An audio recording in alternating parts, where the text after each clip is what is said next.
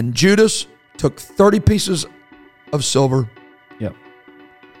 to betray the good shepherd who right. was there to lead them. Mm-hmm.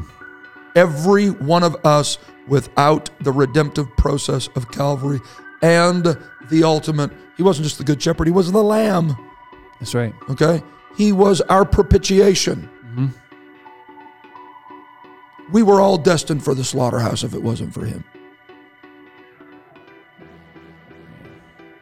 And when they asked Judas what that was worth, Just so Said- happened. Yeah.